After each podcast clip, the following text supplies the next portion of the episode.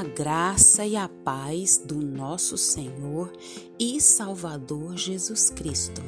Aqui é Flávia Santos e bora lá para mais uma meditação.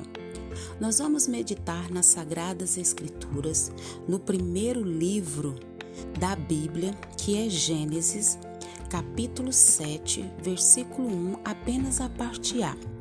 E a Bíblia Sagrada diz: Disse o Senhor a Noé: entra na arca, tu e toda tua casa. Gênesis 7, 1, a parte A do versículo. Muito bem, nós já iniciamos é, essa semana e nós agradecemos a Deus por todas as oportunidades, por todas as bênçãos, por todos os livramentos, por todas as curas, por todas as providências pela nossa saúde, pela saúde dos nossos, pelo pão, pelas vestes, pelo calçado, pelo ar que respiramos. Nós só temos que agradecer a Deus. Você já agradeceu a Deus hoje por tudo que você tem, por tudo que você é, por tudo aquilo que Deus tem te concedido? Se você não fez isso, você tem a oportunidade de agradecer a Deus por estar me ouvindo e por tudo mais que sei que Deus tem feito na sua vida. Nós vamos meditar sobre uma família salva da tragédia. A família é uma das bênçãos que Deus nos concedeu, que nos agracia muito.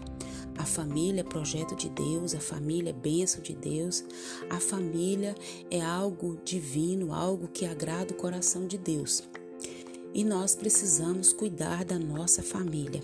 Você tem cuidado da sua família? Você tem feito aquilo que o Pai tem te orientado? Se você não tem feito, o momento agora de pedir perdão a Deus, zerar a conta e começar tudo de novo. Então nós vamos falar sobre Noé. Noé, ele foi um homem justo, um homem que no meio da sua geração ele, ele perseverava em Deus. As pessoas do seu tempo comiam, bebiam, casavam-se, davam-se em casamento até o dia em que o dilúvio veio e engoliu a todos. Mas Noé creu em Deus quando as pessoas à sua volta simplesmente seguiam a vida sem levar Deus em conta. Nós vemos que nos nossos dias atuais as coisas continuam como no tempo de Noé. As pessoas continuam fazendo negócio, trabalhando, vendendo, comprando, casando, dando-se em casamento, comendo, bebendo, festejando e não estão levando Deus em conta, não estão levando Deus a sério. Nós temos na Bíblia, por isso que nós precisamos ler a Bíblia, estudar a Bíblia, meditar na Bíblia, ruminar a Bíblia e mais do que tudo isso, obedecer a palavra de Deus. Porque senão vai acontecer com a nossa família, com os que estão à nossa volta, da mesma maneira que aconteceu no tempo de Noé. Então, Noé, ele creu. Quando as pessoas à sua volta não creram. E eles o quê? Não estavam nem aí para Deus. Há algum mal em comer e beber? Não. Há algum mal em casar-se e dar-se em casamento? Não, não tem mal nisso. Mas quando fazemos essas coisas sem pensar em Deus, estamos em sério perigo.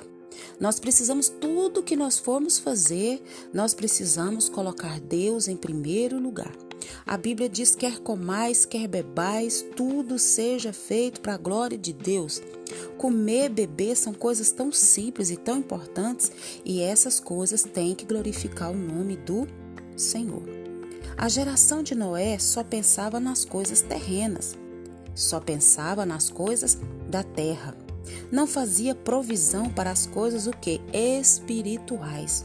Tem gente provendo tantas coisas, mas não não faz provisão para as coisas espirituais. Por isso, é, não ouviu a mensagem de Noé e nem se preparou para o encontro com Deus. E isso é a geração de Noé. E a nossa geração agora tem se preparado para o encontro com Deus? Você tem se preparado para o encontro com Deus? Noé, ao contrário dessa geração ímpia, da sua geração ímpia, levou toda a sua família para a arca. Nós precisamos levar a nossa família para a presença de Deus. Nós precisamos conduzir a nossa família à presença de Deus. Por quê? Porque na presença de Deus é o lugar mais seguro da face da terra. O dilúvio veio como torrentes, arrasou a todos para onde? Para a morte. Mas a família de Noé estava segura e salva. Alguém já disse com muita propriedade que Noé foi o maior evangelista da história. Pois, embora ele não tenha levado nenhum de seus contemporâneos para a arca, conseguiu levar toda a sua família. A Bíblia diz que aqueles que não cuidam dos seus são pior do que os incrédulos, pior do que aqueles que não creem em Deus, naqueles que andam na contramão da vontade, da palavra de Deus. Então, a sua família já entrou na arca da salvação? É uma pergunta que eu te faço nesse momento. Você tem conduzido a sua família para a arca da salvação? Você tem conduzido a sua família a estar congregando, a estar estudando a palavra, a estar em oração, a estar buscando a presença de Deus? A gente percebe que o dinheiro, o sucesso, a fama, os prazeres é, dessa terra não podem salvar a família de grandes tragédias, não. E nós podemos ver nas, nos meios de comunicação o quanto o diabo tem destruído as famílias, com todos os tipos de, de, de sucesso, de fama, de prazeres, e só tem levado para derrota, para morte, para desgraça, para só coisa ruim. Então nós precisamos fazer como Noé, conduzir a nossa família para a arca da salvação, para para esse lugar seguro, para esse lugar de salvação. A ciência, a riqueza e a religião não podem salvar a família desse dilúvio de tragédias. Nós sabemos que o mundo, o mundo jaz do maligno. As pessoas, como diz na Bíblia, são amantes de si mesmas, são egoístas, são avarentas, são presunçosas, são desobedientes, irreverentes e a lista é imensa. E só aqueles que conduzem as suas famílias para a arca da salvação, para o lugar de segurança, para o lugar de paz, é que têm as suas famílias guardadas e guiadas pelo Senhor. Jesus é o único porto seguro para nossa família. Só em Jesus encontramos refúgio seguro. Que o Espírito Santo de Deus continue falando aos nossos corações e que, na sua infinita graça e misericórdia, nos ajude a entender essa pequena reflexão e que a gente possa ruminar essa palavra, que a gente possa colocar ela em prática e cuidar da nossa vida, cuidar da nossa família, porque não tem sucesso em qualquer área da sua vida que vale a pena você perder a sua família. Pai, em nome de Jesus, nós queremos pedir ao Senhor perdão dos nossos pecados, das nossas falhas, das nossas transgressões.